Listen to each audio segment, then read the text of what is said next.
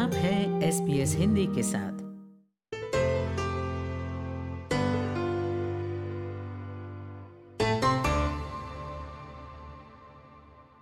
Corona virus के रोकथाम के लिए पूरा भारत कंप्लीट लॉकडाउन कर दिया गया है। फ़िलहाल 21 दिन का लॉकडाउन चल रहा है। ये ज़रूरी भी है। शुरू में एक दो दिन तो लोगों ने एडजस्ट करने में निकाला।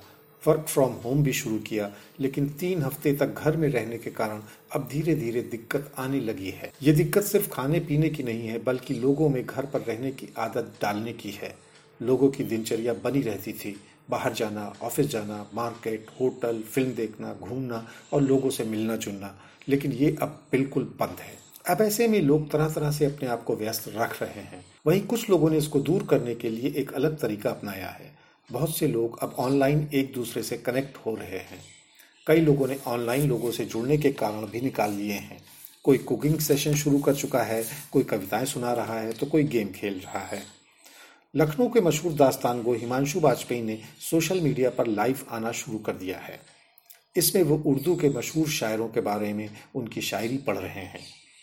इसके अलावा अवधि लोकगीत भी शामिल हैं। उनकी मुहिम से काफ़ी लोग जुड़ रहे हैं। हिमांशु बताते हैं। जी, ये लॉकडाउन के ही मद्देनजर शुरू किया है और आइडिया ये था कि लॉकडाउन क्योंकि अब कंप्लीट लॉकडाउन है मतलब बहुत सख्त लॉकडाउन है तो कोई भी बाहर नहीं निकल रहा तो ये था एक ख्याल कि क्योंकि लोग सब अपने घर पर हैं तो घर पर हैं तो मोबाइल पर बहुत तवज्जो रहती है लोगों की। तो अगर लाइव किया जाए तो बहुत सारे लोग देखेंगे और क्योंकि वो देखेंगे तो हम अपनी बात भी कह सकते हैं, उन्हें कोई नई जानकारी भी दे सकते हैं, कोरोना के संबंध में उन्हें अवेयर कर सकते हैं सूचना, शिक्षा और मनोरंजन तीनों तरीके से उनके पास जा सकती हैं। इसी को ध्यान में रखते हुए अलग अलग विषयों पर लाइव शुरू किया।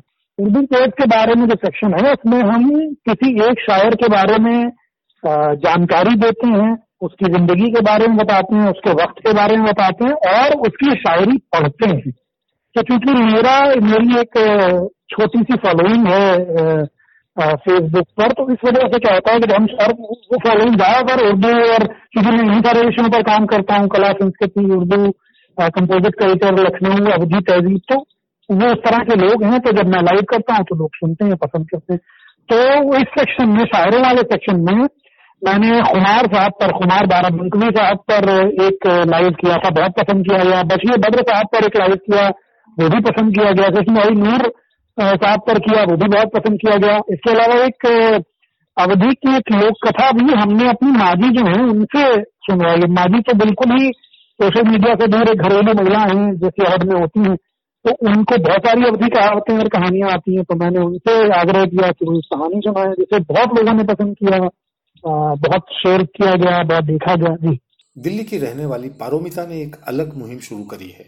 उन्होंने अजनबी लोगों के साथ हैंग आउट शुरू किया है। इसमें लोग जुड़ रहे हैं, अपनी बात कह रहे हैं, अपना सपना, अपनी यादें सब शेयर कर रहे हैं। ये काफ़ी हद तक लोगों को डिप्रेशन में जाने से बचा रहा है। पारोमिता बताती हैं? तो जब हमारा दो दिन पहले जब लॉकडाउन डिक्लेयर हो गया तो बहुत लोग पैनिक करना शुरू कर दिए। पीपल स्टार्टेड मैसेजिंग करना शुरू कर दिए एक दूसरे को। एक थोड़ा सा ना अनइजीनेस सबको लगा। और रोज रोज घर रहना, बाहर नहीं जा सकते हो। लॉकडाउन माना कि बहुत ज़रूरी है, लेकिन जो हमेशा बाहर जाता है, दोस्तों से मिलता है, वो कम्युनिटी का जो सपोर्ट रहता है, वो खत्म हो गया एक ही दिन में।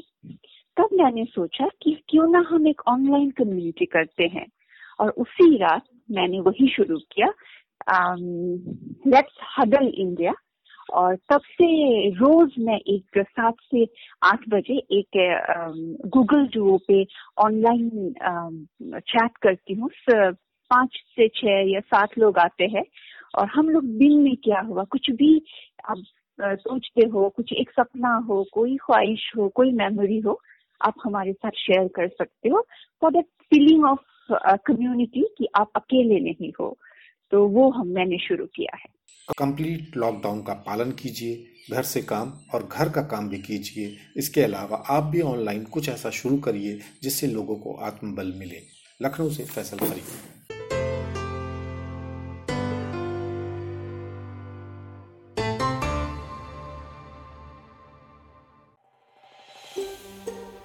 ऐसी ही और कहानियाँ सुनना चाहते हैं Apple podcast Google podcast Spotify या फिर जहाँ आप पॉडकास्ट सुनते हैं, वहाँ हम हैं।